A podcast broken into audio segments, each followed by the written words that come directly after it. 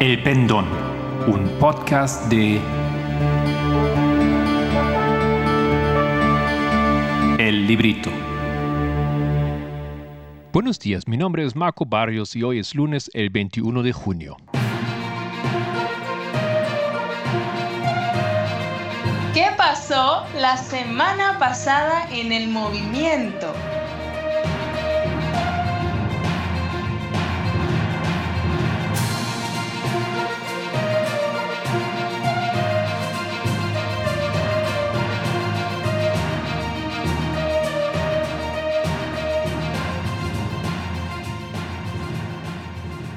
En los últimos episodios hemos revisado cómo funciona hermenéutica y exégesis. Y a partir de este podcast quiero apuntar o llegar o encaminar em, algunas presentaciones que más en manera específica van a lidiar con el tema de lo que nuestro movimiento descubrió o aporta a la técnica de cómo entender, leer y aplicar la Biblia. Me imagino que ustedes saben que esto consiste básicamente en comprender qué significa leer la Biblia en parábolas. Pero antes de llegar ahí, me parece interesante, importante, narrar la historia de cómo nosotros hemos llegado a este punto.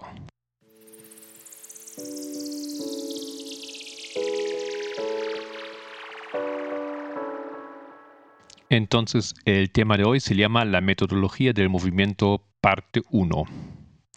Los comienzos del movimiento. El movimiento, que inició en 1989, ha pasado por un proceso respecto a la pregunta cómo se debe leer y entender la Biblia. Después de décadas sin gran conciencia de lo que estaba haciendo, llegó finalmente a descubrir la lectura de la Biblia en parábolas. Quiero dedicar este episodio a narrar la historia de nuestro desarrollo hermenéutico. Si bien he dicho que por mucho tiempo no teníamos realmente una conciencia de lo que estamos haciendo, haciendo diferente, y que de hecho estábamos usando una cierta hermenéutica, etc. Desde muy temprano se entendió la necesidad de usar reglas. Se usaron las 14 reglas de Miller como guía principal pero esas fueron ampliadas o apoyadas por otras de un pastor australiano con el nombre de Louis Weir.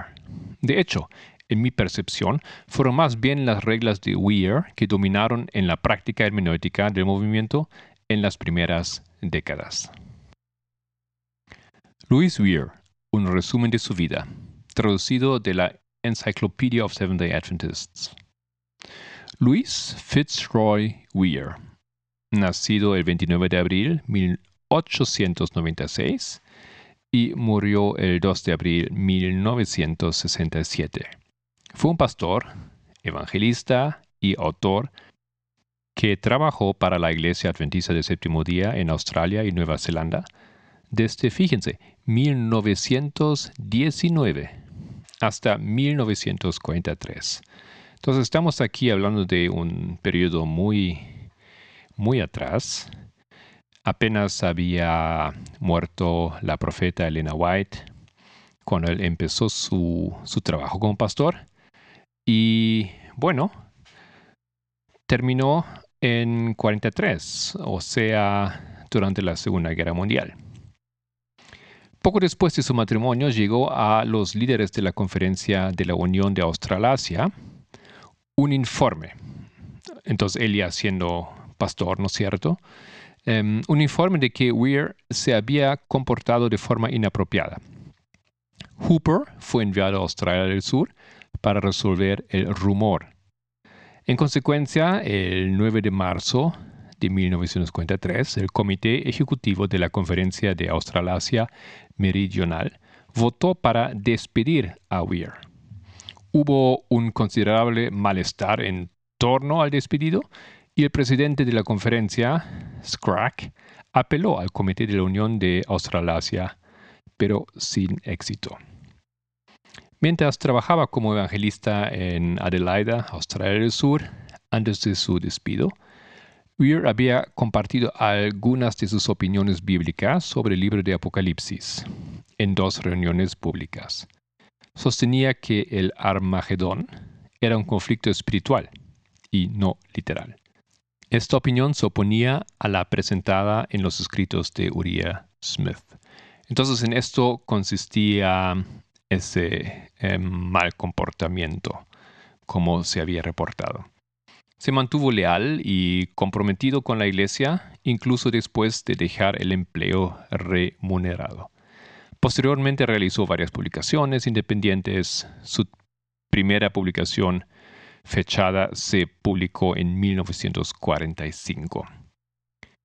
Weir continuó publicando y vivió lo suficiente para ver cómo la iglesia aceptaba muchas de sus posturas, siguió comprometido con la iglesia y continuó guiando a otros hacia Cristo como anciano local. Unos 11 años después de su despido se le ofreció la oportunidad de volver al ministerio pastoral, pero en aquel entonces él declinó esta invitación.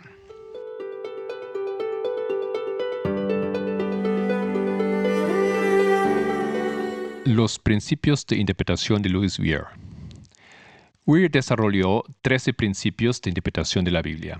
Se pueden encontrar resumidos en un libro que se llama The Certainty of the Third Angel's Message, la certeza o la certidumbre del tercer mensaje angelical.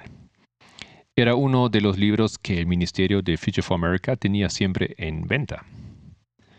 Los principios incluían los siguientes, y a ver si ustedes van a reconocer algunos. Primero, que la interpretación debe revelar a Cristo y hacer de él el centro. Comparar la escritura, segundo, con la escritura para obtener una luz más clara. Tercero, las cosas de Israel ahora pertenecen a la iglesia. Cuarto, el Evangelio debe encontrarse en cada pasaje y profecía.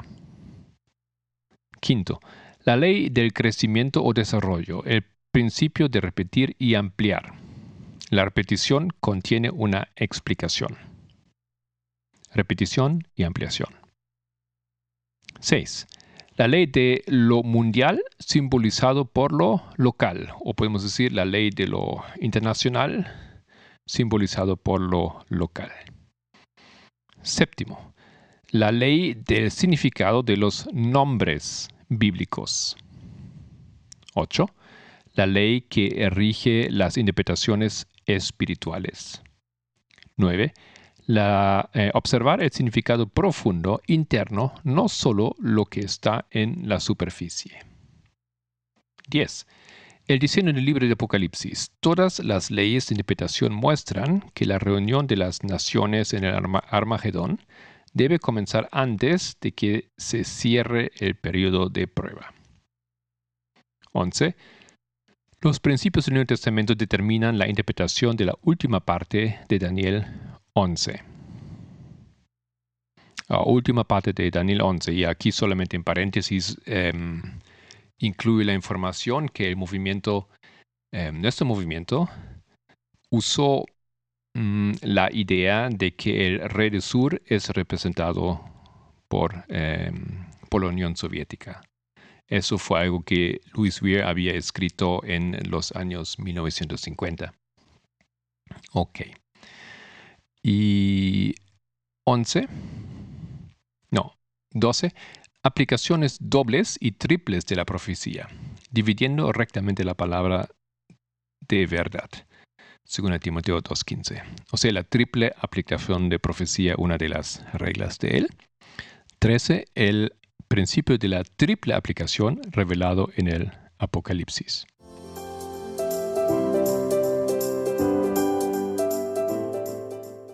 Y ahora leo y de vez en cuando comento un poco sobre em, lo que él dice o los que él escribió en The Certainty of the Third Angel's Message. Estamos en la página 21 de su libro. ¿Cómo se descubren las leyes de la naturaleza? En su paciente investigación, el científico tabula constantemente hechos aislados hasta que muchos de ellos demuestran que una determinada ley opera en toda la naturaleza. Hasta que la ley se establece positivamente. Se avanza en las teorías para tratar de explicar por qué existen los hechos. Las teorías no son hechos, son intentos de explicar cómo o por qué ciertos hechos son como son. Cuando se han reunido suficientes pruebas para demostrar que la teoría es cierta, entonces esa teoría se convierte en ley. Del mismo modo, el que escudriña pacientemente y con oración las escrituras, aprende de su estudio que hay leyes que rigen en dividir rectamente la palabra de la verdad. Especialmente en el estudio de las profecías, uno necesita aplicar todas las leyes de la interpretación. La falta de aprendizaje y de aplicación de esas leyes es responsable de una gran cantidad de confusión teológica y de falsas enseñanzas con respecto a los acontecimientos de los últimos días. La Biblia está construida científicamente.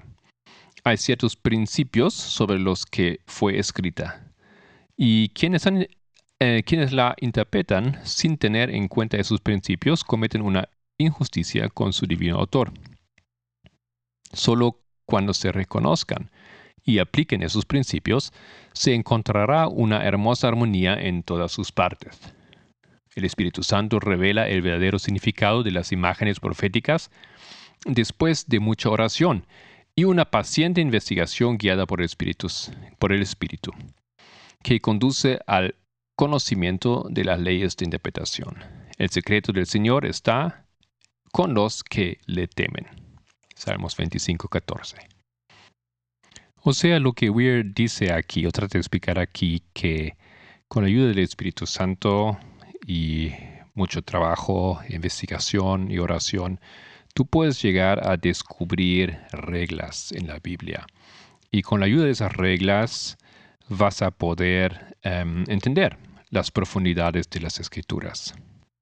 En una primera lectura me parecía que su visión era un poco mística, de que el Espíritu Santo te revela de alguna forma si tú eres muy persistente, si oras mucho, si tienes paciencia, si guardas los mandamientos, pero tal vez no le estoy haciendo justicia, em, porque de hecho él dice que hay que invertir trabajo, hay que descubrir em, un sistema o reglas, leyes em, que a propósito Dios ha dejado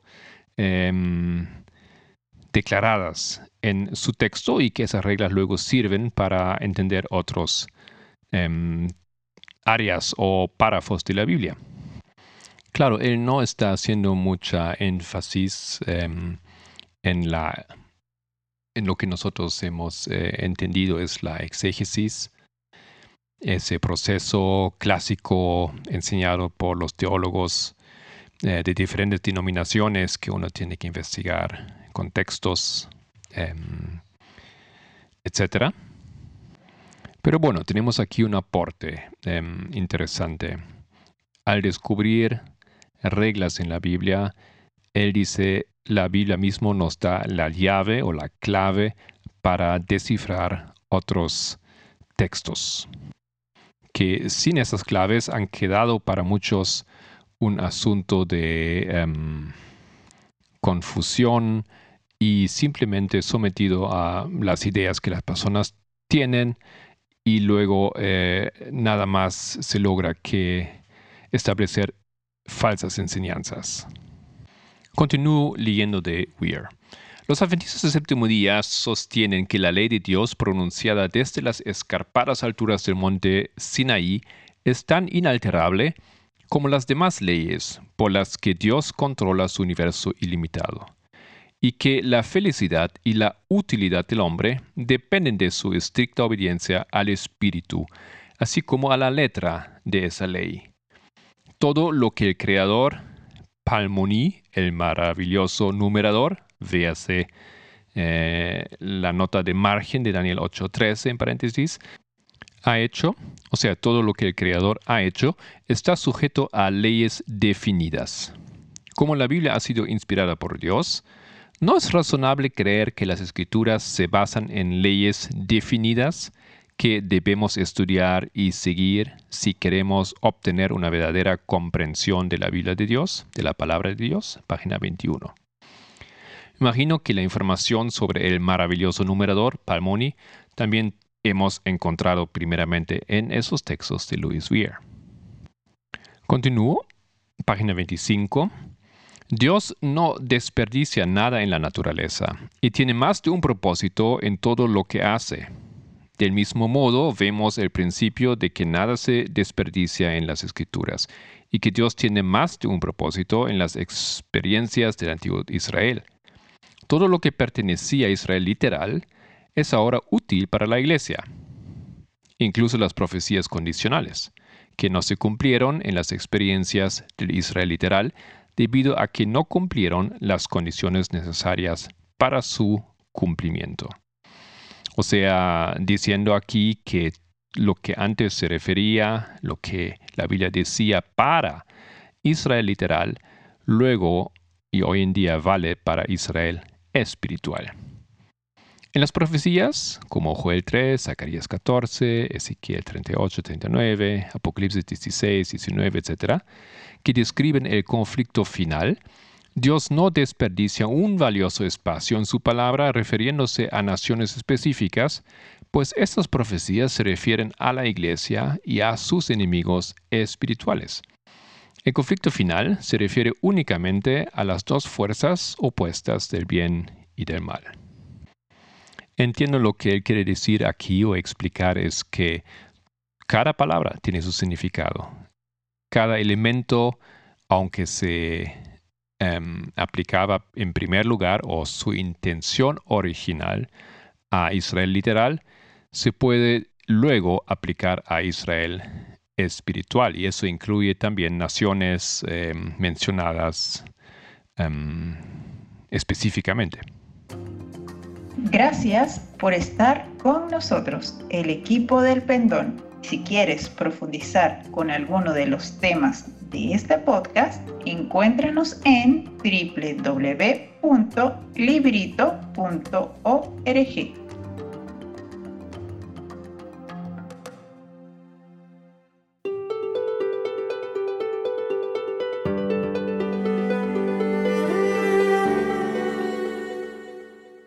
número 3, página 26.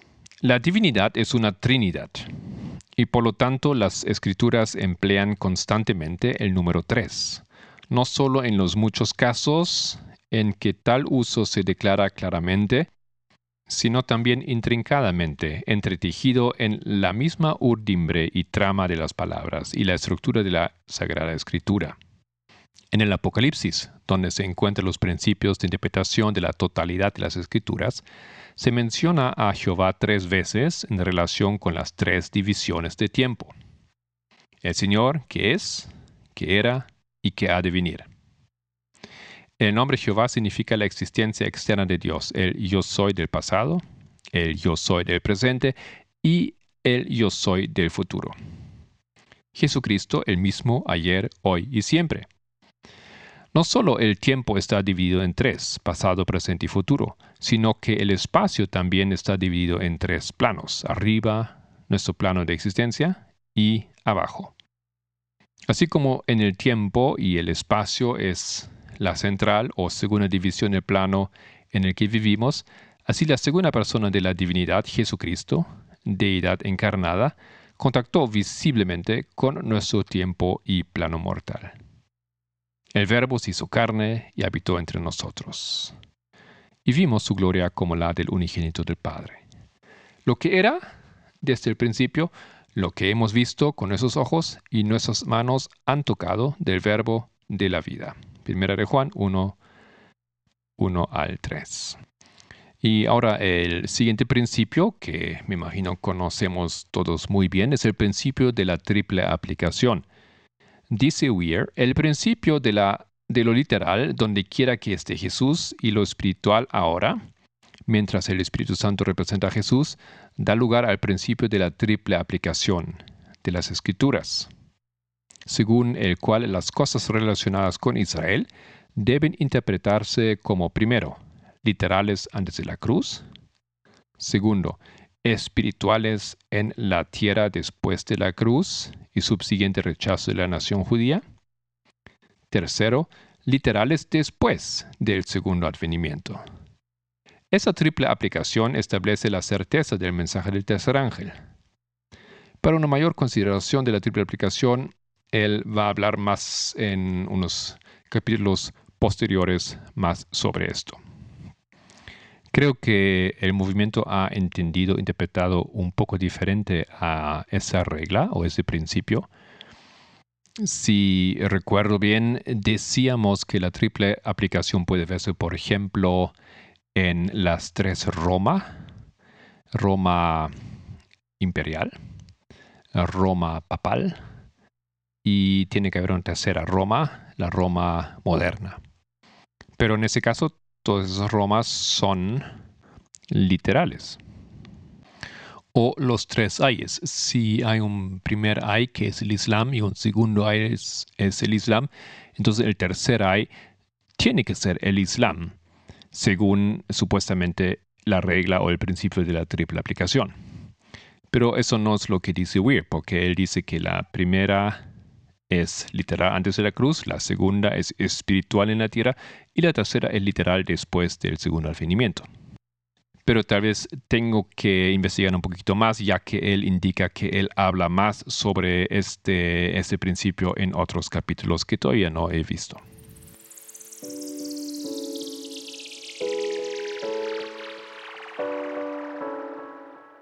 Luego él introduce un principio que se llama el principio de la agrupación. Em, no recuerdo que lo hemos eh, llamado así, pero creo que también lo hemos estado usando. Él explica, y estamos páginas 27 y 28, del principio de que las cosas literales se agrupan siempre en torno a Jesús y las espirituales se agrupan en torno del Espíritu Santo, mientras éste representa a Cristo, surge el principio de que, las, de que otras cosas en las escrituras también están agrupadas. En los días de Israel literal, las cosas se agrupaban sobre una base literal, nacional. En los tiempos de Israel espiritual, las cosas se agrupan espiritualmente. Jerusalén, que era el centro de Dios, y Babilonia, el centro de Satanás, y todo lo que se agrupaba con ellas, se introducen en el Nuevo Testamento y se aplican en un sentido espiritual y mundial.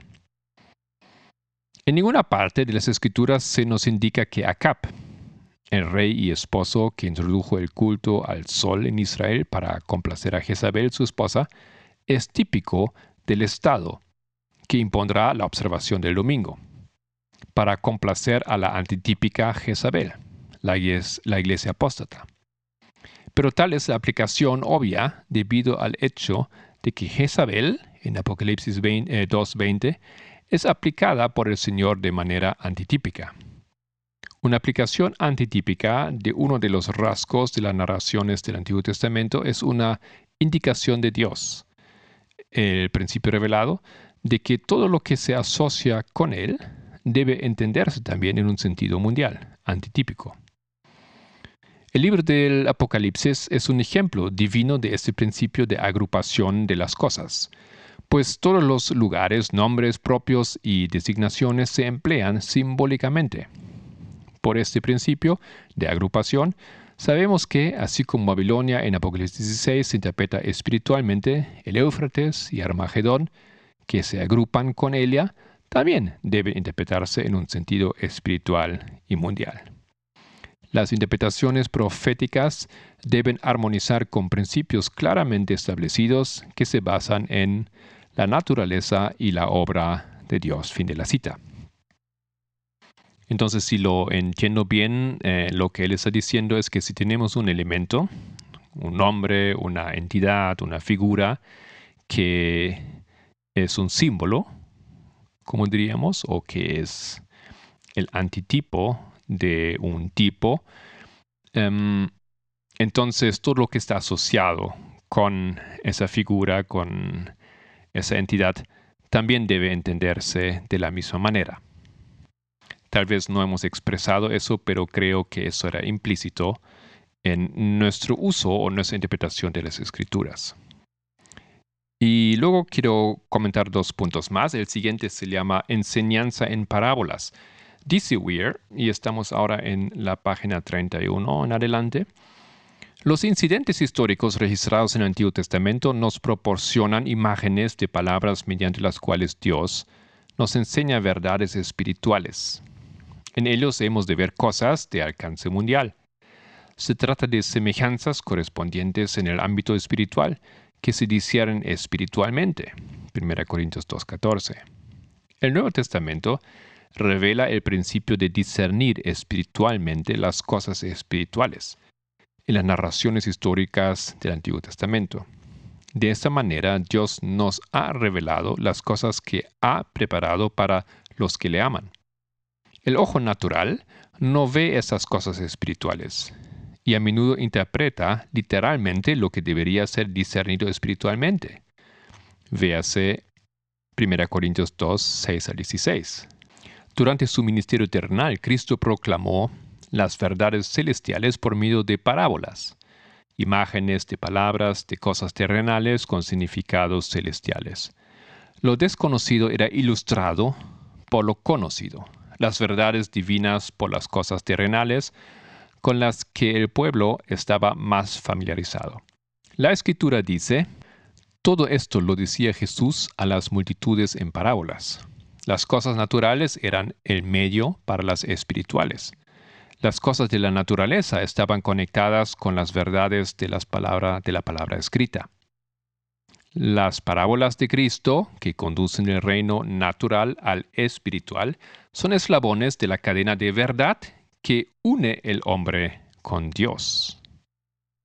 Y continúa, la enseñanza de las parábolas era popular y suscitaba el respeto y la atención no solo de los judíos, sino de los pueblos de otras naciones no podría haber empleado un método de instrucción más eficaz.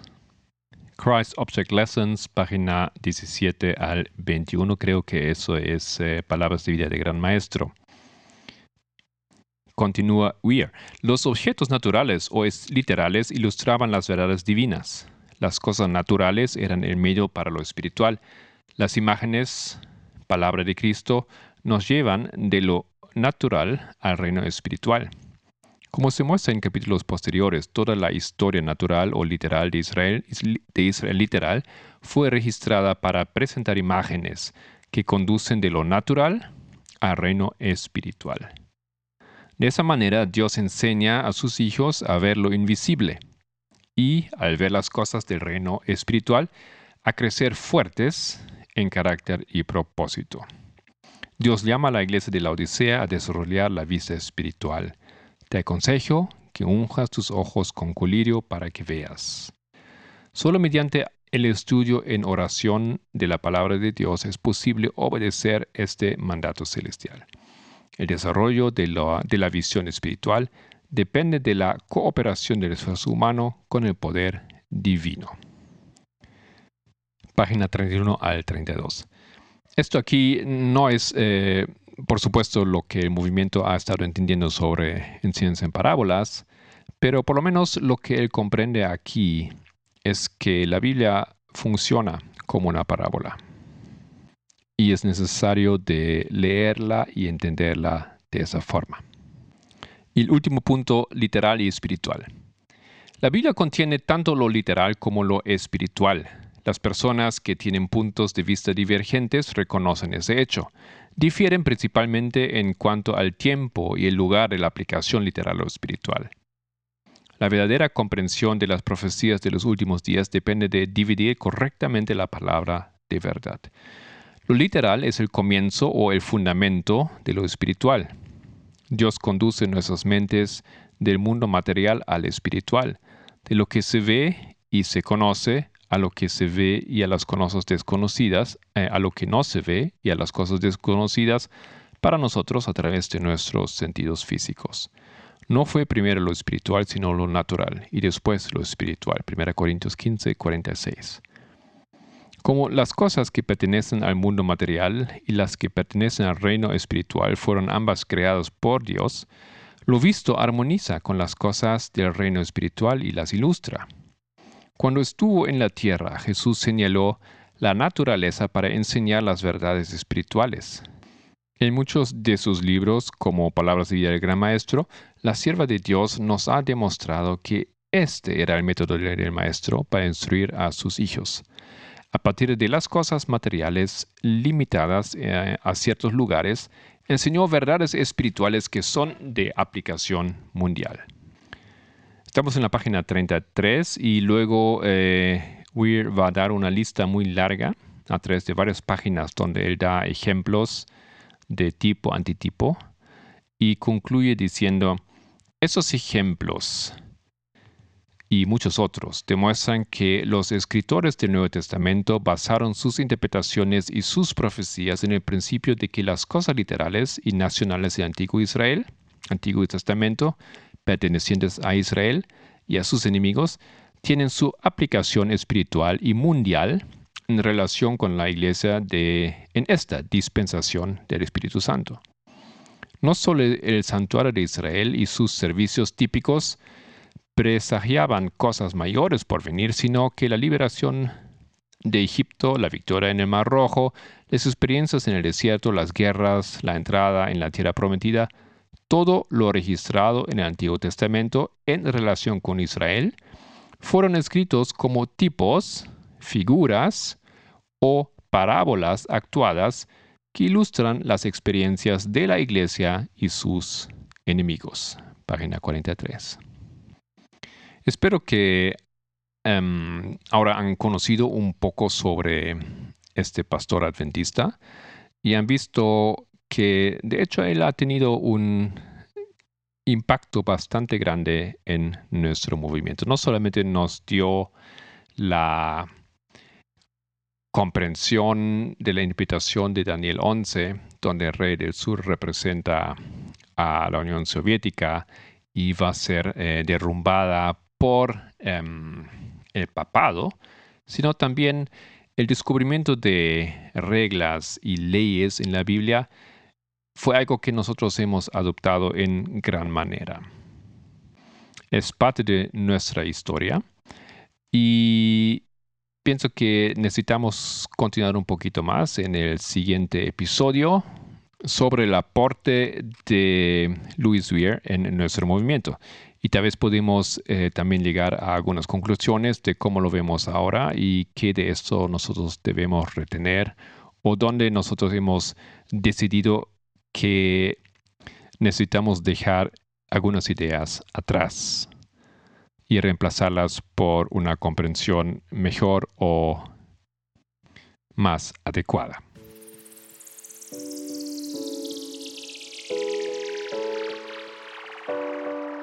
Noticias del movimiento. Una vez más hemos tenido los estudios de la semana.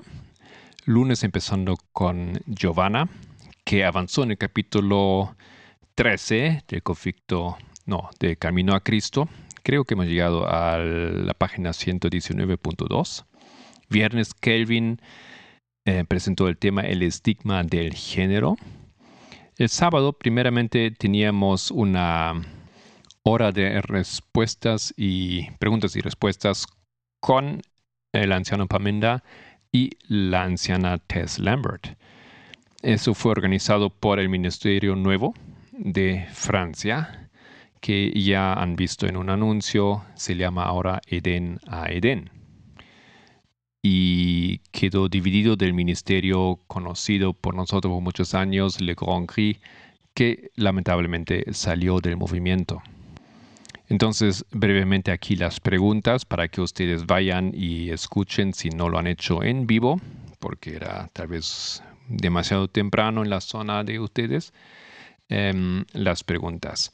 Primero, porque todo en la organización, especialmente en LBS, eso es el Ministerio de Guadalupe, es secreto, está oculto. Eso es una percepción de alguien que pregunta, tal vez una acusación. Después las eh, preguntas 2 al 4, Tess resume y dice que eran básicamente todas las mismas preguntas. Y la pregunta es, ¿dónde estamos en la línea? ¿Ya estamos en la formalización o podemos predecir cuándo será exactamente? Luego, la pregunta número 5, actuar con la razón significa revisar nuestra dieta en caso de deficiencias en nuestros hijos integrando los productos lácteos, por ejemplo. Si la toma de una vitamina aún no es eficaz, es comprometerse. Y el anciano Pamenda responde entonces a estas, esas dudas de esos padres. Pregunta número 6. ¿Cuál es el papel de los padres en este momento? ¿Se examinará a los niños sobre qué exactamente? La escuela abre las puertas al cine, a las joyas y a los alimentos prohibidos y los niños se adhieren y reclaman el derecho de la libertad. ¿Cómo actuar con la razón? ¿Se les pone a prueba en esto? Y la última pregunta, em, respondida por la anciana Tess, ¿va a empeorar la situación en el mundo aún más? Y luego teníamos una em, presentación, un estudio con el anciano Tabo del Ministerio o de la Fundación eh, Piedra Blanca de Canadá, que se tituló Distorsiones cognitivas y la naturaleza del hombre.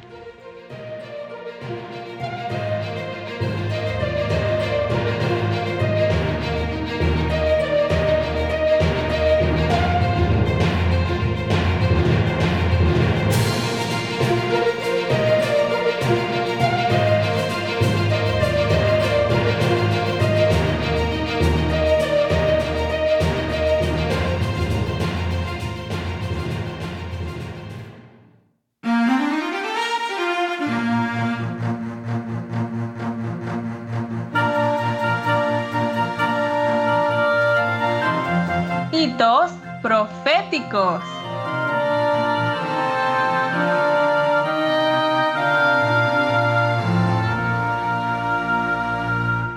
Hola a todos nuestros amigos y hermanos oyentes, gracia y paz de nuestro Padre y de nuestro Señor Jesucristo. Sean bienvenidos una vez más a nuestro segmento de hitos proféticos.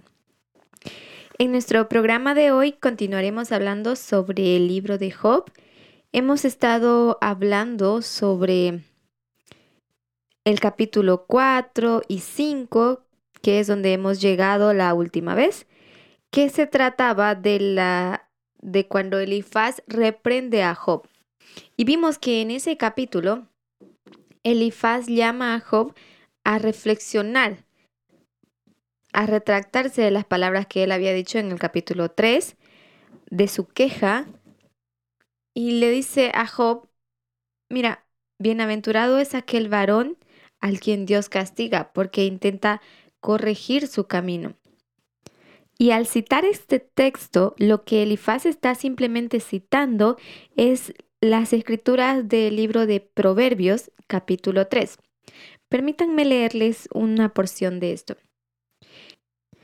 Hijo mío, no te olvides de mi ley y tu corazón guarde mis mandamientos, porque largura de días y años de vida y paz te aumentarán. Nunca se aparten de ti la misericordia y la verdad. Átalas en tu cuello, escríbelas en la tabla de tu corazón, y hallarás gracia y buena opinión ante los hombres y ante los ojos de Dios. Fíjate en Jehová de todo tu corazón, y no te apoyes en tu propia prudencia. Reconócelo en todos tus caminos y Él enderezará tus veredas. No seas sabio en tu propia opinión. Teme a Jehová y apárdate del mal, porque será medicina a tu cuerpo y refrigerio para tus huesos. Vemos que él está haciendo referencia a este texto, a este capítulo de Job, pero si nosotros vemos en Proverbios, por ejemplo, el capítulo 11, el verso 12, encontramos exactamente las mismas palabras, que nos dice lo siguiente. Por la bendición de los rectos, la ciudad será engrandecida, mas por la boca de los impíos será trastornada. Básicamente, él está queriendo decir a Job, mira Job, tú tienes un pecado oculto y Dios está tratando de corregirte a través de un castigo. Es interesante y nosotros tenemos que ser bien perceptivos, entender estas cosas, porque podemos entender esto como que Elifaz intenta distorsionar el concepto que Job tiene de Dios. Y esto es algo que no se puede permitir, no nos podemos permitir nosotros como cristianos. Entonces, si continuamos un poco un versículo más en Proverbios 11, vamos a encontrar lo siguiente. Mas el que carece de entendimiento menosprecia a su prójimo, mas el hombre prudente calla. ¿Recuerdan cómo fue la experiencia de Job con sus amigos durante los primeros siete días? Eran siete días de silencio, y ahí ellos se portaron como amigos leales. Pero cuando escuchan el tormento de Job, la queja de Job, entonces ellos empiezan a reprender a Job y al punto de acusar a Job de que él tiene un pecado. Entonces podemos ver aquí un chasco para Job. Él está pasando por un chasco y más adelante yo voy a ir trazando una línea eh, de, de, los eventos que estamos ah, pasando con Job para que ustedes puedan ver la línea histórica en Job. No intento hacer aplicaciones aún, así que simplemente estoy tratando de observar lo que acontece con Job. Job se lleva una excepción. Capítulos 4 y 5, Elifaz reprende entonces a Job y vemos que al final él lo llama a, a reflexionar sobre algún pecado oculto que él pueda tener. A lo cual Job responde en el capítulo 6, que será el centro de nuestro estudio de hoy. El capítulo 6 es la respuesta que Job da a la actitud de sus amigos. Y es una respuesta también, pero también es una respuesta al chasco que él recibió, una respuesta para sí mismo. Leamos. Respondió entonces Job y dijo, Oh, que pesasen justamente mi queja y mi tormento y se alzasen igualmente en balanza, porque pesarían ahora más que la arena del mar. Por eso mis palabras han sido precipitadas, porque las saetas del Todopoderoso están sobre mí, cuyo veneno bebe mi espíritu y terrores de Dios me combaten. ¿Acaso gime el asno montés junto a la hierba? ¿Muge el buey junto a su pasto? ¿Se comerá lo desabrido sin sal? ¿Habrá gusto en la clara del huevo? Las cosas que mi alma no quería tocar, ahora son mi alimento. Eso es hasta el versículo 7. Entonces vemos aquí que Job reconoce una cosa en él. Él reconoce que su queja es más pesada que la arena del mar. Él reconoce que se está quejando demasiado, pero también pide comprensión ante una situación, porque su dolor es grande, su tormento es, es inmenso y necesitaba consuelo. Y en vez de que se le proporcione consuelo, a él se le proporciona una acusación. Entonces, cuando él ve venir a sus amigos en el capítulo 2, cuando vienen para pasar con él su agonía los siete días, él ve como tipo un oasis donde él puede encontrar refugio, esperanza, palabras de consuelo que lo fortaleciesen y entendiesen su, su situación y lo ayudasen a comprenderla y sobre todo a sobrellevarla. Y eso me hizo pensar un poquito a la experiencia de Pablo, porque cuando Pablo está en Sidón, él está enfermo, cansado, toda una noche de tormenta en el barco, pero cuando él llega a Sidón, sus amigos están ahí, lo atienden, le prestan atención, cuidan de él, lo acompañan por mucho tiempo. Entonces vemos que es una experiencia para Pablo refrescante, pero la experiencia para Job con sus amigos en este tiempo era sofocante. ¿Por qué? porque ellos en vez de ser ese refrigerio consolador, ese, ese hombro en el cual apoyarse, ellos se tornaron en un instrumento acusador. Entonces Job se llevó una decepción. Y él les dice, encima lo que están acusándome es falso. Y él ahora se va a defender. Él va a presentar ese argumento, ¿no? Él reconoce que su queja es grande para con Dios, pero él dice, entiendan mi dolor, entiendan el sufrimiento que estoy padeciendo.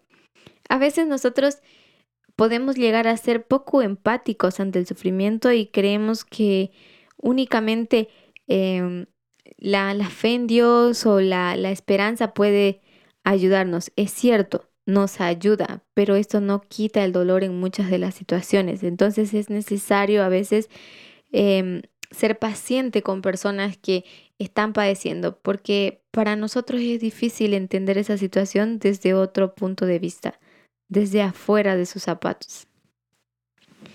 Entonces, esto es lo que está reclamando Job, que su situación no es comprendida, es al contrario, mal comprendida, tanto que la usaron para acusarlo. Entonces, en el versículo 8, Job dice lo siguiente, ¿quién me diera que viniese mi petición y que me otorgase Dios lo que anhelo? Y que agradara a Dios quebrantarme, que soltara su mano y acabara conmigo. Sería aún mi consuelo si asaltase con dolor sin dar más tregua, que yo no he escondido la palabra del santo. ¿Cuál es mi fuerza para esperar aún? ¿Y cuál es mi fin para que tenga aún paciencia? ¿Es mi fuerza la de las piedras o mi carne de bronce? ¿No es así que ni aún a mí mismo me puedo valer y que todo auxilio me ha faltado? El tribulado es consolado por su compañero, aunque aquel que abandona el temor del Omnipotente. Pero mis hermanos me traicionaron como un torrente, pasan como corrientes impetuosas y que están escondidas por la helada y encubiertas por la nieve. Y al tiempo del calor son deshechas y al calentarse desaparecen de su lugar. Se apartan de la senda de su rumbo, van menguando y se pierden. Miraron los caminantes de Temán y los caminantes de Saba, esperaron en ellas, pero fueron avergonzados por su esperanza porque vinieron hasta ellas y se hallaron confusos. Ahora ciertamente como ellas sois vosotros, pues habéis visto el tormento y teméis. Os he dicho yo, traedme y pagad por mí de vuestra hacienda. Libradme de la mano del opresor y redimidme del poder de los violentos. Entonces nosotros vemos que Job está haciendo un reclamo a sus amigos. Entonces, en el versículo 8, él está comenzando con una petición a Dios. ¿Quién diera, diga, que Dios finalmente me soltara de la mano y me dejara morir?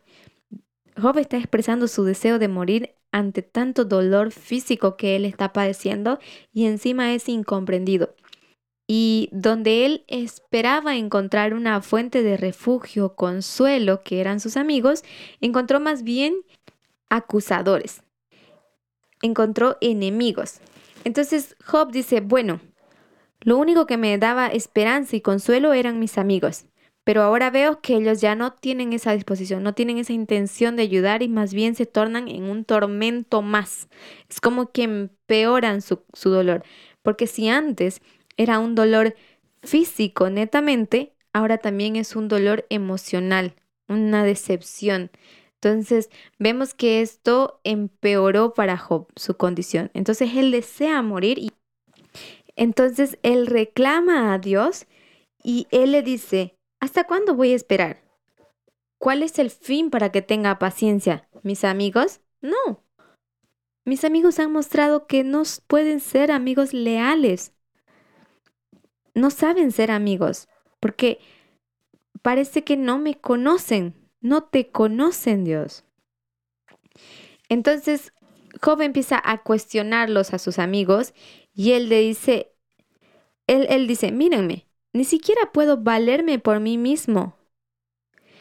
Esperaba que ustedes como, mi, como mis compañeros me puedan apoyar y abandonar, pero en vez de eso me traicionan y llegan a ser como un torrente para él en su experiencia porque como les dije, Job está pasando una experiencia dolorosa físicamente, pero ellos vienen y arrasan con la, con la poca fuerza eh, que él tiene, que es la fuerza, digamos, en este caso emocional o la esperanza de que sus amigos puedan proporcionarle esa, esa fortaleza emocional.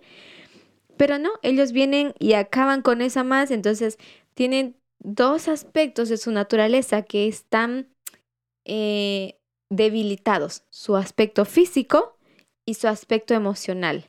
Entonces vamos a ver ahora el aspecto intelectual de Job.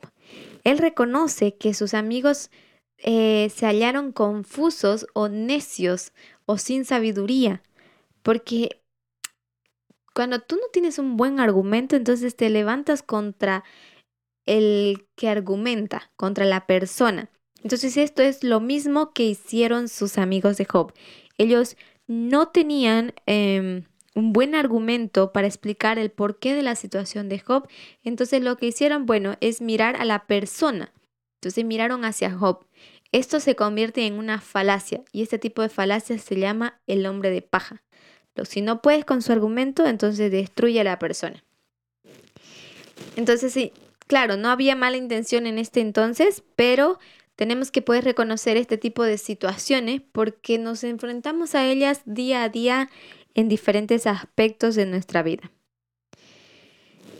En el verso 24 en adelante, Job empieza a hablar con sensatez hacia sus amigos y él les dice, enseñadme y yo callaré, hacedme entender en qué he errado. Cuán eficaz son las palabras rectas, pero ¿qué reprende la censura de ustedes? le dice. ¿Pensáis censurar palabras y los discursos de un desesperado que son como el viento? También os arrojáis sobre el huérfano y caváis un hoyo para vuestro amigo.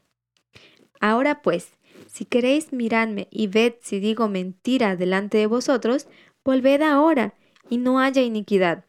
Volved aún a considerar mi justicia en esto. ¿Hay iniquidad en mi lengua? ¿Acaso no puede mi paladar discernir las cosas inicuas? Ahora podemos ver cómo es que Job empieza a revertir la cosa y a amonestar a sus amigos. Él les dice humildemente, mira, si tienen algo que enseñarme, hacedmelo entender, hacedmelo saber, hacedme ver cuál es mi error y yo callaré, pero enseñadme, dice. Pero él dice, no me acuséis. Si no podéis argumentar contra los argumentos que te estoy presentando, no vengáis a mí contra una acusación, contra una censura. ¿Dónde está la empatía que como amigos deben tener? Es lo que Job está reclamando. Le dice, ahora ustedes van a pretender juzgar las palabras de una persona que agoniza, que padece dolor, que padece sufrimiento en extremo. Entonces, si es así, ¿quién censura las palabras de ustedes? Porque ustedes, aparte de que muestran falta de empatía, están mostrando también insensatez en las escrituras. Porque, ¿cómo es posible? En mi dolor, ustedes ahora, en vez de ser mi consuelo, están cavando simplemente el hoyo donde directamente voy a caer. Ya están, ya están enterrándome, es lo que está diciendo Job. Entonces necesitamos entender este contexto en el que Job se está manejando y se está defendiendo. Ya que al final del, del capítulo 6, perdón, él dice, ¿hay iniquidad en mi lengua? O sea, él está cuestionando a sus amigos. ¿En realidad ustedes creen que yo les estoy mintiendo? ¿Algo de lo que ya he dicho durante mi queja es mentira? Puede ser que no sea lo que se espera, pero es lo que anhela mi alma ante tanto dolor. Prefiero padecer, prefiero morir de una vez a seguir sufriendo este dolor. Entonces es, vemos a veces es muy difícil empatizar con personas en medio del dolor y aunque nuestra intención sea buena, causamos más daño.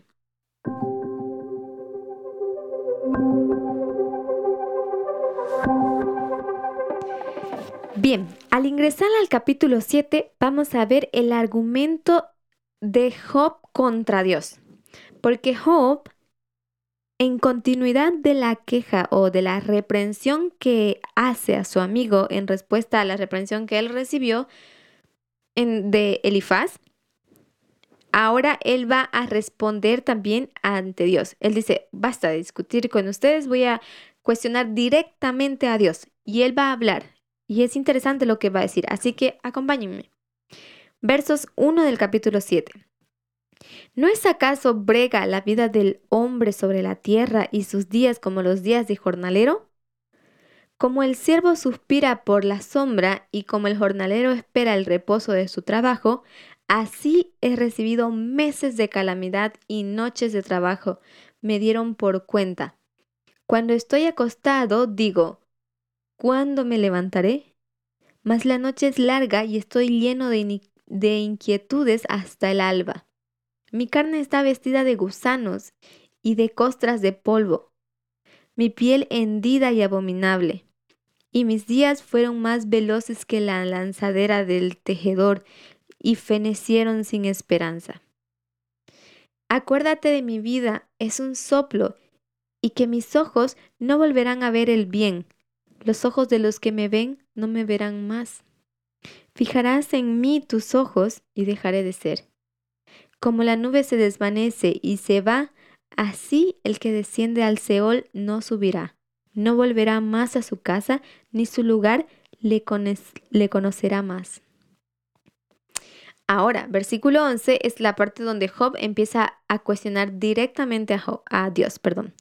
Y él dice, por tanto, no refrenaré mi boca, hablaré en la angustia de mi espíritu y me quejaré con la amargura de mi alma. ¿Soy yo el mar o un monstruo marino para que me pongas guarda? Cuando digo, me consolará mi lecho, mi cama atenuará mis quejas, entonces me asustas con sueño y me aterras con visiones. Y así mi alma tuvo por mejor la estrangulación, y quiso la muerte más que mis huesos.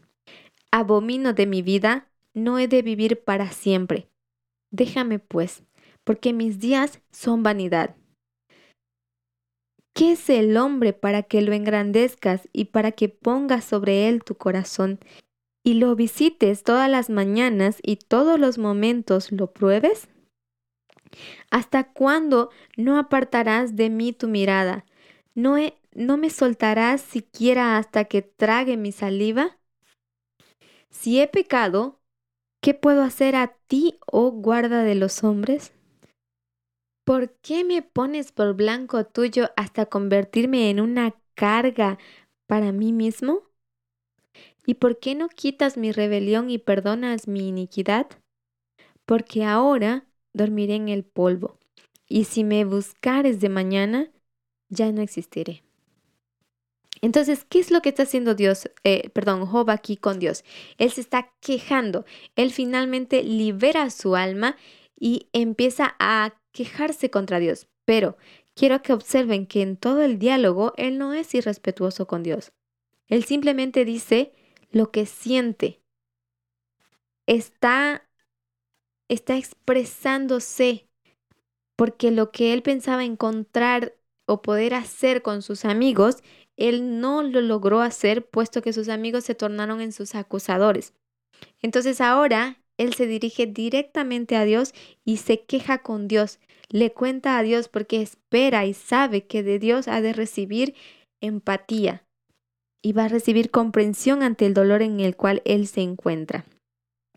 Y él dice, este es su tormento. Y fíjense que quiero que se den cuenta cuán grande es su tormento, porque no es solamente el dolor físico, la picazón que él tiene, sino que él dice que cuando él se acuesta, con sueños terribles abruman su tranquilidad, perturban su paz.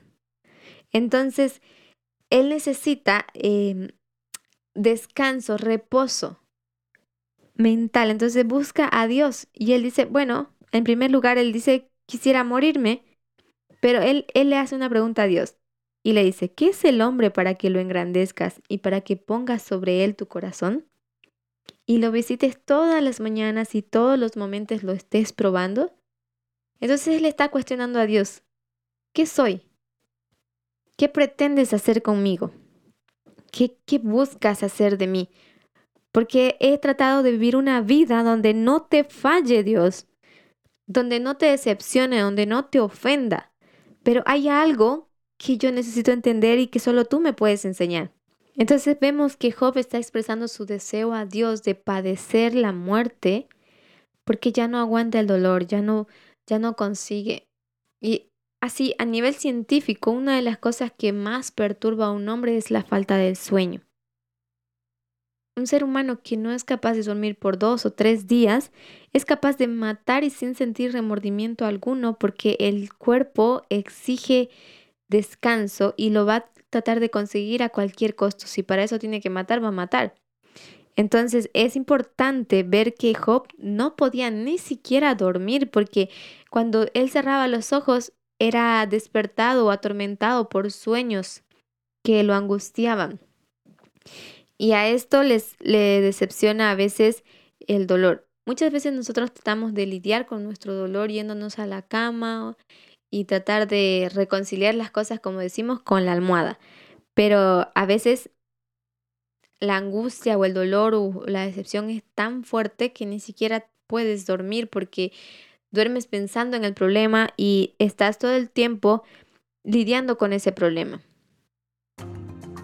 Gracias por estar con nosotros, el equipo del Pendón. Si quieres profundizar con alguno de los temas de este podcast, encuéntranos en www.librito.org.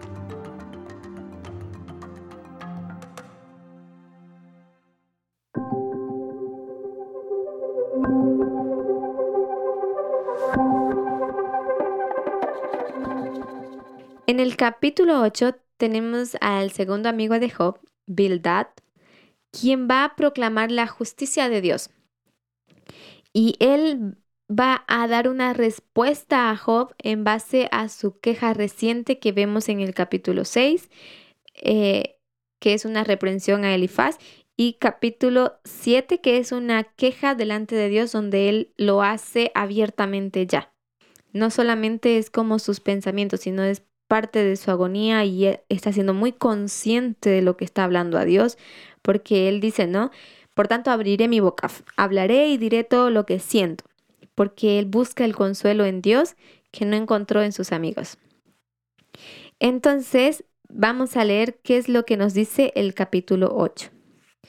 Dice así, respondió Bildad suita y dijo, ¿hasta cuándo hablarás tales cosas y las palabras de tu boca serán como viento impetuoso? Esto es interesante que él compara las palabras de Job como un viento impetuoso y nosotros sabemos que eso es como un viento destructor, ¿no?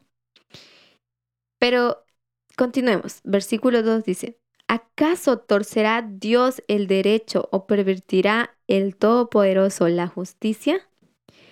Si tus hijos pecaron contra Él, él los echó en el lugar de su pecado.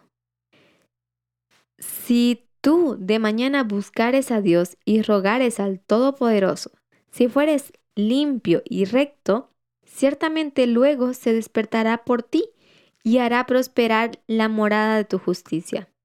Y aunque tu principio haya sido pequeño, tu postrer estado será muy grande.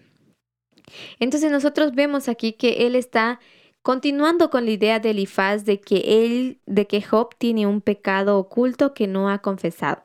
Y él dice, tal vez tus hijos lo tuvieron y por eso murieron. Tuvieron un pecado y por eso ellos han muerto y Dios los puso en su lugar. entonces continúan con esa idea. Pero él continúa diciendo, versículo 8, porque pregunta ahora a las generaciones pasadas y disponte para inquirir a los padres de ellas pues nosotros somos de ayer y nada sabemos.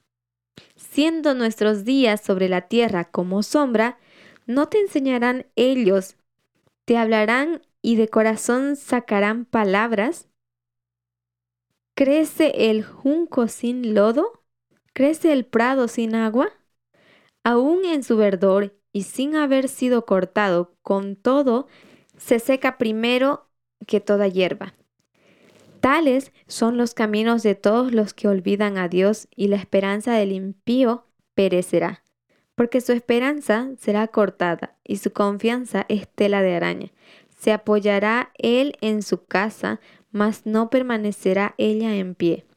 Se asirá de ella, mas no resistirá. A manera de un árbol está verde delante del sol, y sus renuevos salen sobre su huerto. Se van entretejiendo sus raíces junto a una fuente y enlazándose hasta un lugar pedregoso, Si le acarrearen de su lugar, éste le negará entonces diciendo, nunca te vi. Ciertamente, este será el gozo de su camino y del polvo mismo nacerán otros. He aquí, Dios no aborrece al perfecto ni apoya la mano de los malignos. Aún llenará tu boca de risa y tus labios de júbilo. Los que te aborrecen serán vestidos de confusión y la habitación de los impíos perecerá. Entonces vemos aquí que en todo el contexto, eh, Bildab simplemente está continuando la idea de Elifaz. Y quiero que reconozcan una cosa más de Elifaz, que Elifaz era un hombre aparentemente el líder de los tres, que era más sabio, pues él tenía aparentemente visiones, sueños, que él creía poder entender las cosas mejor y simplemente lo que están haciendo sus amigos es seguir su lógica. Pero podemos reconocer en Elifaz que él tenía más bien, era más bien una persona espiritualista. Entonces es importante poder ver estos, estos, poder ver es, estas diferencias, ¿sí? Esta lógica detrás de todo eso. Entonces hemos visto una estructura. La estructura que hasta ahora estamos viendo es simplemente Job presentándose, o sea, primero vemos la discusión en el cielo que hay eh, entre Dios y Satanás, luego Job que es arrebatado, bueno, empieza la calamidad de Job, donde le es arrebatado todo lo que él tiene. En los posteriores versículos tenemos versículo 2 y 3, 1 eh, y 2, donde él pierde todo, perdón. En el versículo capítulo 3, donde Job eh, presenta su queja.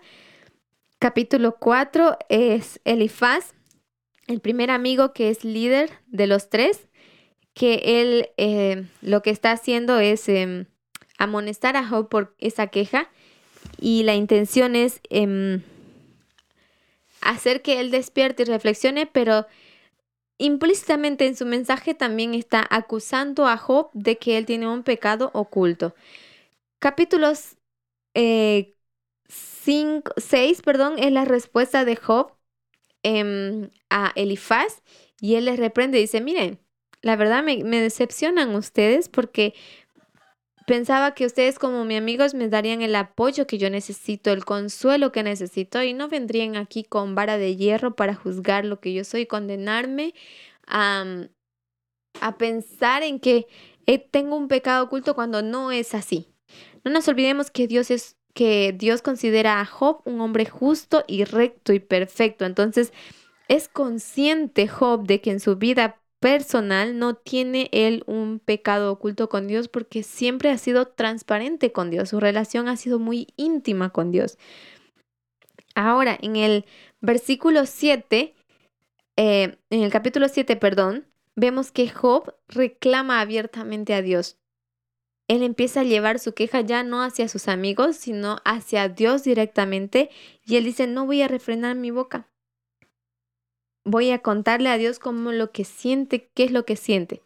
A esta queja que él presenta contra Dios, Bildab responde en el capítulo 8, donde él ve, vemos que él amonesta a Job, pero continúa la lógica de Elifaz de que Job tiene algún pecado oculto y que debe confesarlo, porque existe la promesa de que Dios lo va a restituir si él confiesa, le será perdonado esto. Simplemente quiero recordarles que estoy trazando la línea histórica, no estoy tratando de hacer aplicaciones, entender las cosas en el contexto y cuando tengamos una línea más sólida o más larga más adelante, las, se las voy a poder presentar de manera más clara, pero es importante introducirlos a todos ustedes dentro del contexto de la historia, la experiencia de Job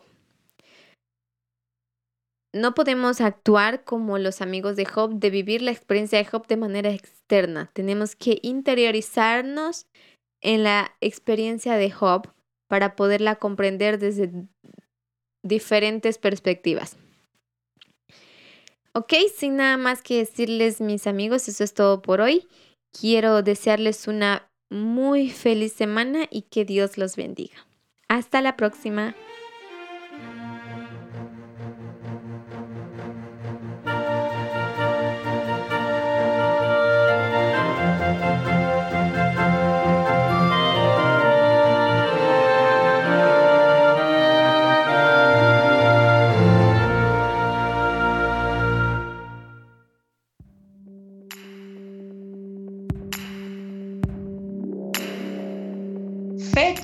Históricas para recordar.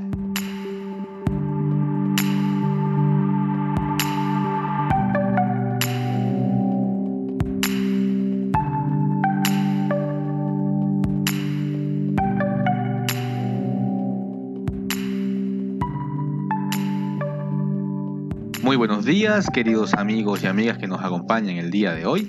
De parte del equipo del Pendón les extiendo un fuerte abrazo y los invito a repasar las noticias más relevantes de esta semana. La primera noticia a la cual estaremos mencionando es sobre las elecciones presidenciales en Irán, que tuvo como claro vencedor a Ibrahim Raisi, que ha hecho buenos pronósticos y se ha impuesto en la primera vuelta de las elecciones presidenciales iraníes con más del 62,2% de los votos. Según los resultados oficiales parciales publicados a la primera hora de este día viernes que pasó, una ventaja insalvable al punto de que ya ha sido felicitado por sus principales contrincantes. El clérigo conservador y jefe del Poder Judicial sucederá a Hassan Rouhani, quien termina su mandato criticado por todos los sectores políticos y con una muy baja popularidad. Sus enemigos conservadores le acusan de todos los males del país, especialmente del deterioro económico, y los reformistas de haber incumplido sus promesas, de haber alejado a la población y de querer complacer a los radicales para poder sacar adelante el acuerdo nuclear que terminaría con la destrucción al menos de parte de Donald Trump. Así ha confirmado Jamal Orf, presidente de la Comisión Nacional Electoral, durante una conferencia de prensa por la que ha detallado que el clérigo conservador ha obtenido más de 17.8 millones de votos, de los 28.6 millones escrutados hasta ese momento. Raisi sucederá a Osan Rouhani, quien termina su mandato, criticado por el sector público y con una muy baja popularidad. Por detrás de Raisi se sitúa el jefe de los guardias revolucionarios, Monse Rezai, con poco más de 11.5% de los votos por delante del candidato del sector moderado y presidente del Banco Central, Abdol Neser Emati, con 8.3% de los votos, y el diputado Amir Hossein Ghazasiet Hachemi, con 3.4%. El recuento se completaría con el 14% de los votos en blanco o nulos. ORF no ha facilitado por contra los datos de participación, pese a que este año estaban llamados al voto más de 59.3 millones de iraníes. La tendencia de las encuestas indicadas que la asistencia a las urnas podría estar por debajo del 42%, lo que es interpretado como un fracaso. La llegada de Raisi no creará ninguna tensión y ayudará a que todo el sistema esté en el mismo camino. Ha explicado en las últimas horas Mohamed Hussein, quien fue ministro de Cultura en el gobierno de Mahmoud Ahmadinejad. El expresidente saliente Hassan Rouhani ha realizado un breve discurso televisado para felicitar al pueblo por su elección. Mi felicitación oficial vendrá después, pero sabemos quién ha obtenido la mayoría de los votos de las elecciones y quién es elegido como hoy por el pueblo, agregó el jefe de gobierno sin citar el nombre del ganador. El único candidato moderado que concurría en los comicios el exgobernador del Banco Central, Emati, reconoció al clérigo conservador como vencedor en un mensaje en su cuenta de Instagram. Emati expresó su esperanza de que el próximo gobierno que tomara posesión en agosto mejore la situación de la población y genere orgullo para la República Islámica. La siguiente noticia de la cual estaremos mencionando es sobre la reunión que tuvieron Putin y Biden con el propósito de abrir la vía a un acercamiento sin superar la desconfianza. La cumbre de Ginebra se salda con un acuerdo para el retorno a los embajadores expulsados y para extender el pacto nuclear, pero ambos líderes siguen enfrentados por los ciberataques y los derechos humanos. Cuando la esperada cumbre terminó, el grueso de las tensiones y las acusaciones mutuas seguían ahí. El presidente Joe Biden de los Estados Unidos y Vladimir Putin de Rusia han acordado este miércoles en Ginebra la vuelta de sus respectivos embajadores, según adelantó el líder ruso, reiterando en el pico de las tensiones e iniciando consultas para extender el último pacto nuclear que comparten.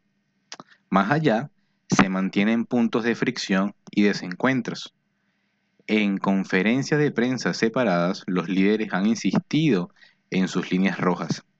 Putin, que habló primero, acusó a Washington de financiar a la oposición para debilitarle como adversario. Biden, que se centró en los ciberataques que sus servicios de inteligencia atribuyen a Moscú y en la vulneración de los derechos humanos en Rusia, ha advertido al Kremlin que responderá ante las amenazas y los ataques. Creo que lo último que quiere Rusia es una nueva guerra fría, ha remarcado el presidente estadounidense en un tono severo e institucional.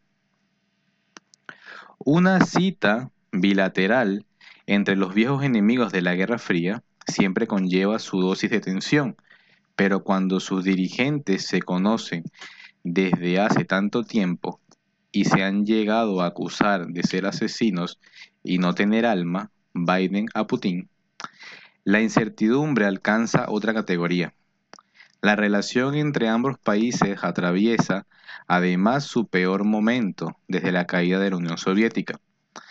En medio de una escalada de sanciones y expulsiones de diplomáticos a raíz de las interferencias electorales del Kremlin, los ciberataques y la represión a los opositores en Rusia, el arresto de Alexei Navalny como símbolo, la breve declaración institucional acordada entre ambos países tiene todas las reminiscencias de la época del telón de acero. Incluso en tiempos de tensión se puede avanzar en los objetivos compartidos de asegurar la estabilidad en un contexto estratégico, reduciendo el riesgo de conflictos armados y la amenaza de guerra nuclear remarca el texto difundido por el Kremlin. Biden ha definido la reunión de Ginebra en un palacete con vistas al lago Le como práctica, Putin como constructiva y sin hostilidad. Pero las tensiones han sido palpables. Sobre la mesa, uno de los más áridos, la ciberseguridad, serio, Biden ha asegurado que ha entregado a Putin una lista de advertencias detalladas de 16 sectores claves que deben quedar al margen de los ataques cibernéuticos. Le ha dejado claro que mi agenda no es contra Rusia, sino a favor del pueblo americano, ha dicho Biden. Si persisten las agresiones, ha recalcado, responderemos. Poco antes, el líder ruso, que dejó entrever que se habló de la posibilidad de crear un grupo de expertos sobre ciberseguridad, no solo negó tajante que Moscú haya tenido algo que ver con la serie de ataques informáticos contra la administración estadounidense e estructuras claves, sino que apuntó que Rusia también sufría amenazas cibernáuticas desde Washington. Hay que dejar de hacer insinuaciones, sentarse y empezar a trabajar en el nivel de los expertos, ha enfatizado Putin. Pese a la dialectiva habitual, el líder ruso ha dejado abierto una inusual, aunque pequeña puerta a la cooperación al hablar de acordar reglas de comportamiento.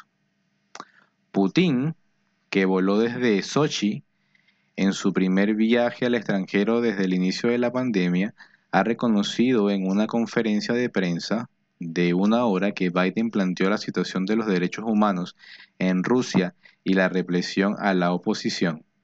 También sobre Alexei Navalny, el líder opositor preso en un caso polémico y envenenado el pasado agosto en Ginebra, en una acción que Occidente atribuye al Kremlin. En un tono desafiante y duro, Putin, que se ha referido al disidente como ese ciudadano, ha asegurado que es un criminal reincidente y que volvió a Rusia, a Rusia desde Alemania, donde se recuperó del envenenamiento buscando ser arrestado.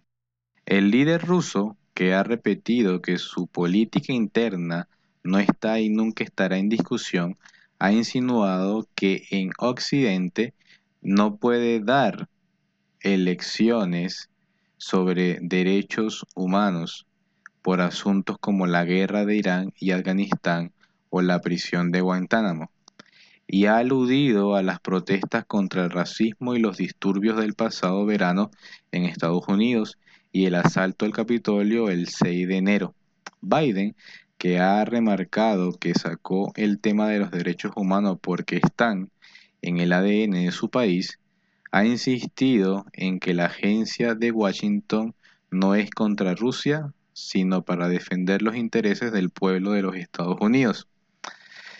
De forma deliberada, la Administración de los Estados Unidos ha evitado concretar objetivos de la cumbre, más allá de sentar las bases de una predilectividad y racionalidad en la relación con Rusia y se ha ocupado de rebajar las expectativas, Biden ha evitado entrar a calificar de éxito o fracaso la jornada. Se ha resistido a aventurar los resultados y sobre todo a hablar de confianza hacia Rusia. Esto no va de confianza, va de intereses mutuos, dijo. El verdadero test será dentro de seis meses. Hay una posibilidad de mejorar sin ceder en ninguno de nuestros principios, recalcó el estadounidense en Ginebra. Su última parada de un viaje por Europa, hice lo que vine a hacer, insistió Biden, desde un escenario enmarcado por dos enormes banderas estadounidenses a su espalda, como un cuadro, el parque de Villa Lagrange la mansión del siglo XVIII donde se ha celebrado la cumbre y el lago Le Mans. Putin, que como Biden estuvo acompañado de la segunda parte de la conversación con algunos de sus asesores, entre ellos el jefe del Estado Mayor Valery Gerasimov, responsable de la doctrina de guerra híbrida que une a las estrategias militares otras de desinformación, propaganda, acciones de desestabilización, etc. Tampoco hizo balance, aunque trató de plasmar que hay voluntad tras la cita con el líder estadounidense, aunque también incertidumbre. León Tolstoy dijo una vez, no hay felicidad en la vida, solo hay destellos de ella. Citó Putin, aficionado a citar a los clásicos y hacer similitudes políticas. Creo que en esta situación no puede haber ningún tipo de confianza familiar, pero creo que hemos visto algunos destellos, añadió. Ginebra ha sido el escenario de citas cruciales entre Washington y Moscú. En noviembre del año 1985, en los últimos compases de la Guerra Fría, se reunieron en ella Ronald Reagan y Mijail Gorbachev, último presidente de la antigua Unión Soviética. En la primera fase del conflicto, en 1955, se citaron en ella Wyatt Eisenhower y Nikita Khrushchev dentro de la llamada cumbre Los Cuatro Grandes junto a Francia y Reino Unido. En esta ocasión, la discusión no tuvo como plato fuerte las cabezas nucleares, como ocurría hace 70 años, sino más bien sobre una nueva era de hostilidades, la de la ciberseguridad, la infiltración y asedios a equipos informáticos de gobierno, por una parte, y la delincuencia de grupos que secuestran datos de empresas y piden cifras millonarias como rescate, por otra. Es la primera reunión entre los líderes de estos dos países desde la mantenida en el verano del 2018 con Putin y el entonces presidente Donald Trump, que dejó boquiabierto a Estados Unidos y a medio mundo por la cordialidad mostrada por el estadounidense, habida cuenta de las graves acusaciones de injerencias que trataban, aunque esa sintonía no se tradujo en cambios reales ni en una rebaja de sanciones hacia Rusia. Dentro de Villa los funcionarios suizos habían preparado todo al milímetro. La temperatura de la sala, con suelo de madera, alfombras y gruesos cortinones dorados, estaban fijadas a 18 grados centígrados, requisitos de Estados Unidos, según contaba la televisión rusa. Este miércoles el termómetro ha marcado 30 grados en Ginebra sobre la mesa de trabajo, con mantel blanco en bases circulares de desinfectantes en el baño designado para Putin, con un letrero en la puerta con la bandera de Rusia y la palabra VIP, un enlace de desinfectantes para manos incoloro y sin olor. Continuaremos con la siguiente noticia, que habla sobre la lluvia de críticas a la ley que prohíbe hablar de homosexualidad en colegios en Hungría. Debería ser ilegal en un país de la Unión Europea. La ley aprobada por el Parlamento húngaro, por la que se prohíbe, entre otras cosas, hablar sobre homosexualidad en las escuelas, ha sido severamente cuestionada por las principales organizaciones de derechos humanos y colectivos en defensa de los derechos LGTBI. La ley aprobada el martes 16 por el Parlamento húngaro, por la que se prohíbe, entre otras cosas, hablar sobre la homosexualidad en las escuelas, ha desatado una lluvia de críticas en las principales organizaciones. La legislación salió adelante con los votos del partido gobernante Fidesz, el ultranacionalista Víctor Orbán, y ha sido tachada de homófoba por la oposición progresista del país que junto a las organizaciones sociales y la prensa que no está controlada por el gobierno, denuncian que es especialmente dañina porque equipara la homosexualidad con la pedofilia los partidos de la oposición de izquierda, entre ellos los socialistas, la formación Parbeset, que es diálogo, la coalición demócrata y los ecologistas del LMP, decidieron no participar en la votación, mientras que la formación opositora de derecha, Jobbik, respaldó la normativa. Antes de la sesión parlamentaria, Dunjak Mijantovic, comisaria de Derechos Humanos del Consejo de Europa, el principal organismo de derechos humanos del continente, pidió en un comunicado a los legisladores húngaros que rechazaran la legislación. Les ruego que permanezcan atentos a este tipo de iniciativas para impulsar medidas que limitan los derechos humanos o estigmatizan a algunos miembros de la sociedad. Varias ONG llevan días criticando la ley, asegurando que no tienen precedente en la Unión Europea y pone en riesgo la salud mental de los jóvenes LGTBI. Organizaciones como la Asociación Hater de Defensa de los Derechos LGBTI y Budapest Pride han recordado que esta legislación es más parecida a la que Rusia aprobó en el 2013 sobre la propaganda gay y que conllevó un aumento de la homofobia en ese país. Lo mismo ha denunciado Amnistía Internacional. Este es un día oscuro para los derechos LGTBI y para Hungría, al igual que la infame ley de propaganda Rusia, que esta nueva legislación estigmatizará aún más a las personas LGTBI y a sus aliados. Expondrá a las personas que ya se enfrentan a un entorno hostil a una discriminación aún mayor, dijo este martes David Vick de la rama de AL en Hungría.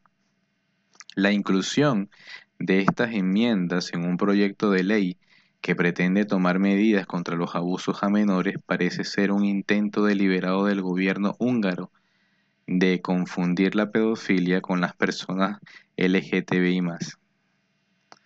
Según la directora ejecutiva de la Asociación Internacional de Lesbianas, Gay, Bisexuales, Transexuales e Intersexuales en Europa, Evelyn Paradise, con esta votación Hungría ha adoptado una ley antipropaganda al estilo ruso que prohibirá en la práctica la presentación o comunicación sobre diversas orientaciones sexuales, identidades de género y características sexuales en la esfera pública húngara, así como en lugares específicos como las escuelas. Lidia Gall, investigadora principal de Europa del Este y Balcanes Occidentales de Human Rights Watch, ha criticado que al asociar falsamente una, un comportamiento ilegal dañino con las personas LGTBI las autoridades invitan a la hostilidad y al odio contra ellas, alimentando la homofobia y la transfobia, diseñando inicialmente para reforzar la protección legal contra la pederastía y los delitos sexuales contra los niños. Las modificaciones de última hora propuesta por los miembros del FIDES transformaron el proyecto de ley en una herramienta para perseguir y estigmatizar las personas LGTBI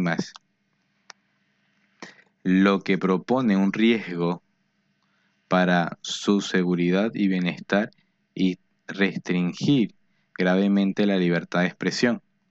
Cuando abre en vigor, no podrán los niños acceder a una educación sexual inclusiva y la información pública precisa sobre cuestiones LGTBI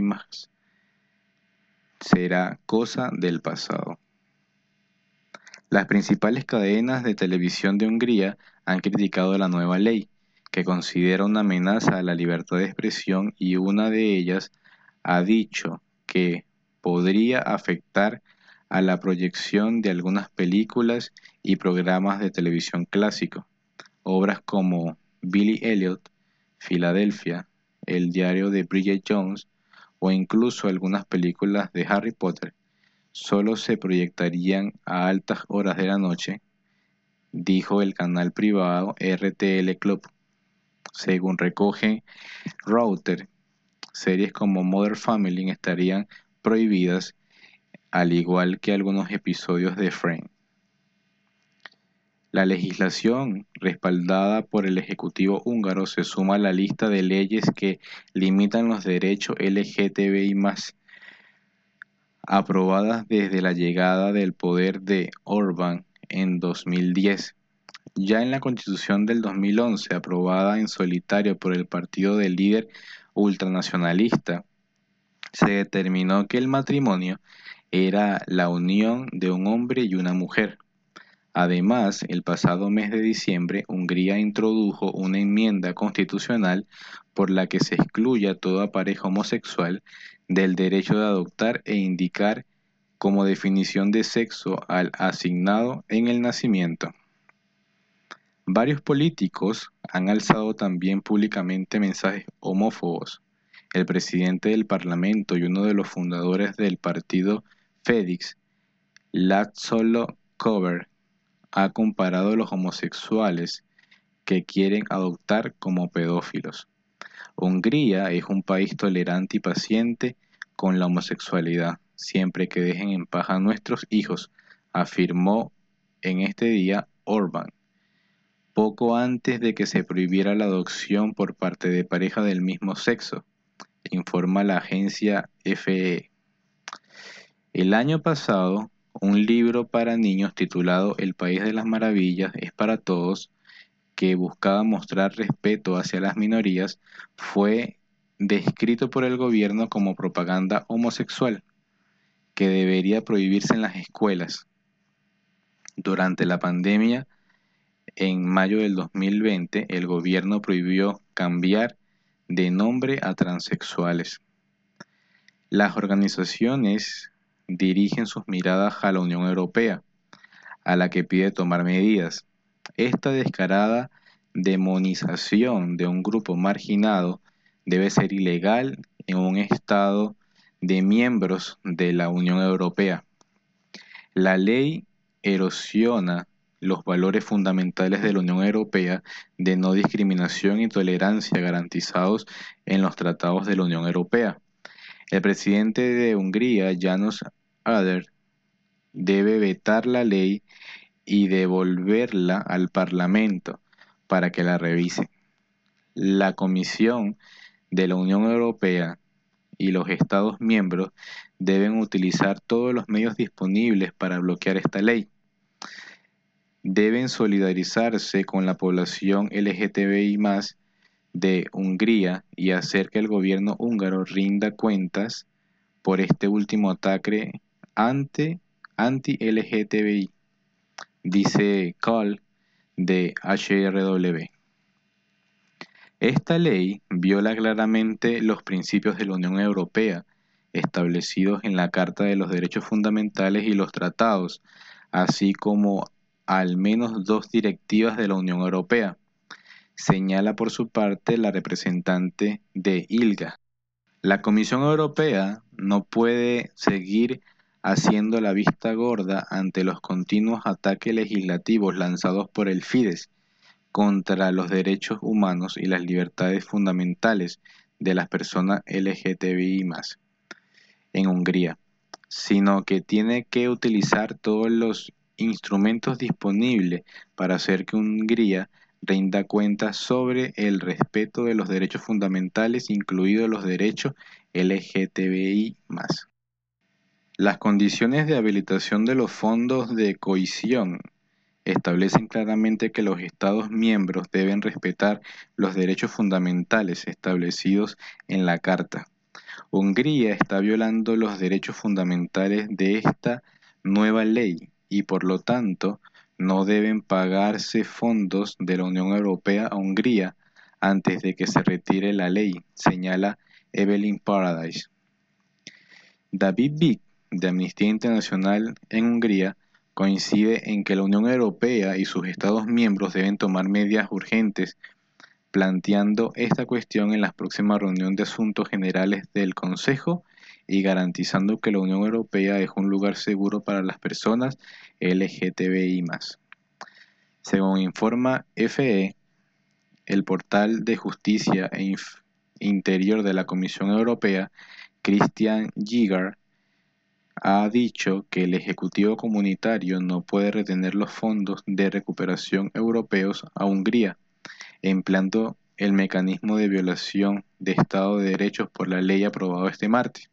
Según el reglamento, solo pueden adoptarse medidas cuando una infracción del Estado de Derecho afecte gravemente o ocurra el riesgo de afectar a la buena gestión financiera del presupuesto de la Unión Europea en base a esto, no vemos una conexión entre esta ley húngara y el mecanismo de condicionalidad, ha dicho en la rueda de prensa Giger. Giger ha argumentado que esta situación difiere de los casos de las ayudas bloqueadas por la Comisión el pasado mes de julio a seis municipios polacos proclamados zonas libres de ideología LGBTI ya que esos fondos se encuadraban en el marco de un programa de ornamiento. La primera reacción vino a través de un mensaje en las redes sociales de Twitter del comisario europeo de justicia Didier Reyder, quien lamentó la puesta en marcha de la normativa.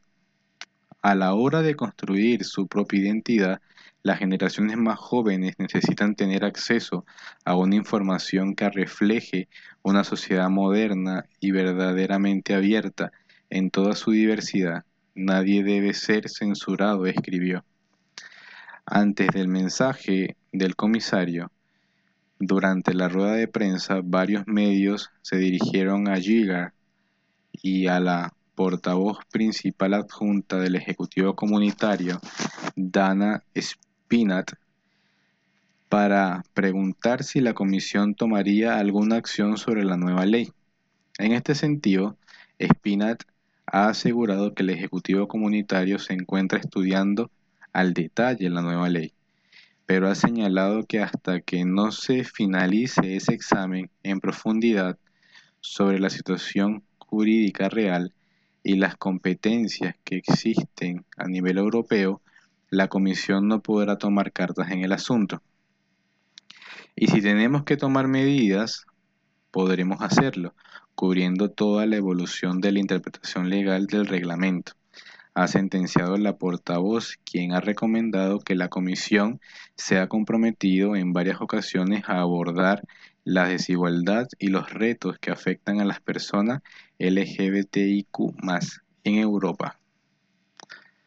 La siguiente noticia a la cual mencionaremos es sobre que la OTAN apunta a China. Misión cumplida para Joe Biden en su estreno en la OTAN. Por un lado, ha ofrecido unas garantías en las que él ha creído desde siempre, el compromiso de defensa mutua de los aliados, algo que Donald Trump había puesto en cuestión. Por tanto, cierra definitivamente la era Trump en la OTAN. Por otro lado, Biden ha conseguido un, gran objetivo, alinear a los socios atlánticos frente al creciente desafío chino. Lo han hecho calificando oficialmente a Pekín de desafío sistemático. Fue en diciembre del 2019 cuando por primera vez la OTAN mencionó a China entre sus preocupaciones. Fue una breve cita en un comunicado que abría el camino para la calificación de rival sistemático que hoy le han otorgado y que serviría para que el reto chino figure destacado en el nuevo concepto estratégico que la Alianza Atlántica debe aprobar el próximo año. La OTAN no considera a China ni adversario ni enemigo. No habrá una nueva guerra fría contra China, dijo el secretario general de la Alianza, Jens Stoltenberg, fijado el límite al que no se quiere llegar. Se detallan las preocupaciones, los desafíos que pone Pekín, sea en el ciberespacio, en sus inversiones en África y también en sus inversiones en Europa, adquiriendo infraestructuras estratégicas. Estamos preocupados porque las políticas chinas coercitivas contrastan con los valores fundamentales del Tratado de Washington. China está expandiendo rápidamente su arsenal nuclear con más cabezas nucleares, dijo Stoltenberg para detallar los riesgos que ve en la actitud de Pekín. El secretario general de la alianza añadió otra crítica. Es opaca en la aplicación de su modernización militar y está colaborando militarmente con Rusia, es decir, que no solo preocupa la pujanza económica de China, sino también su capacidad armamentística. Biden se reunió esta semana con los presidentes del Consejo Europeo, Charles Michel, de la Comisión, y Ursula von der Leyen, y le trasladará un mensaje parecido. La verdad es que los Estados Unidos y la OTAN han copiado la definición que estableció la Unión Europea sobre China, un rival sistemático. Pero Biden quiere ir más allá ha conseguido que en la declaración que firmara con la Unión Europea se pida una nueva investigación sobre el origen del COVID, reanimando directamente la teoría de su origen en un laboratorio que Pekín niega rotundamente, pero con la Unión Europea conseguirá relativamente poco. Los europeos se mantienen firmes en una doble apropiación. China es un rival sistemático, pero también un socio con el que hay que cooperar. No podemos ser ingenuos con China, dijo el primer ministro holandés Mark Rutte. Y la Unión Europea despertó hace unos años de una cierta candidez respecto a Pekín, pero esta, ya corrigiendo la ruta, tomando medidas, pero sin querer romper nada. Por otro lado, Biden cerró la era Trump en la OTAN. Lo hizo reafirmando lo que es la esencia de la organización y que el antiguo presidente había cuestionado. El artículo 5 que compromete la defensa mutua. El artículo 5 es una obligación sagrada, sentenció Biden, y añadió que quiero que toda Europa sepa que Estados Unidos está aquí.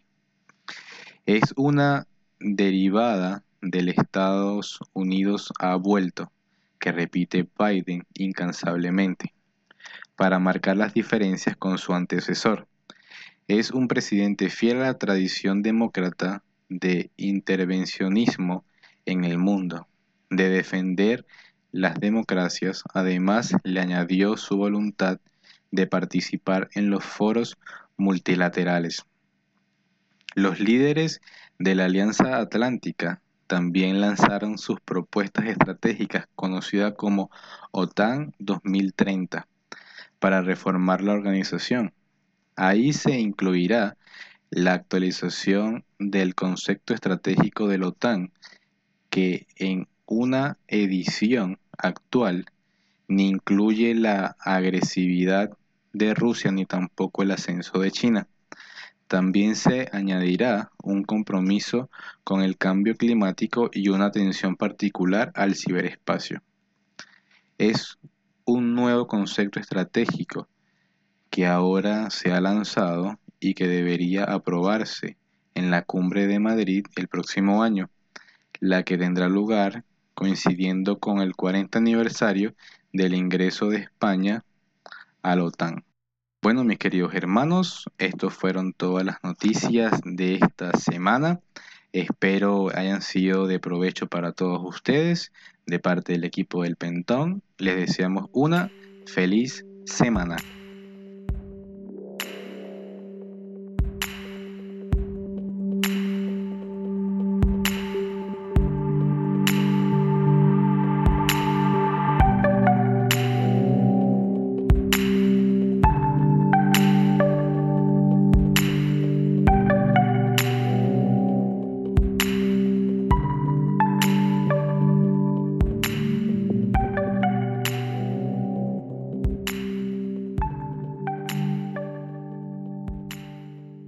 Espero que les haya gustado este podcast y les deseo un feliz comienzo de esta nueva semana.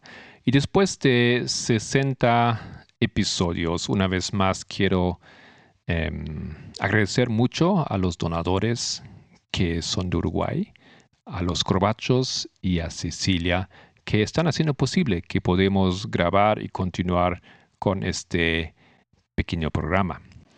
Muy agradecido también a nuestro técnico Dani que a veces en tiempos difíciles o tardes o muy tempranos, está logrando siempre puntualmente finalizar este material de audio para que todos nosotros lo podamos disfrutar y estudiar. Entonces me despido cordialmente en el nombre de Solange, de Kelvin y de mi persona. Que Dios les bendiga y hasta la próxima.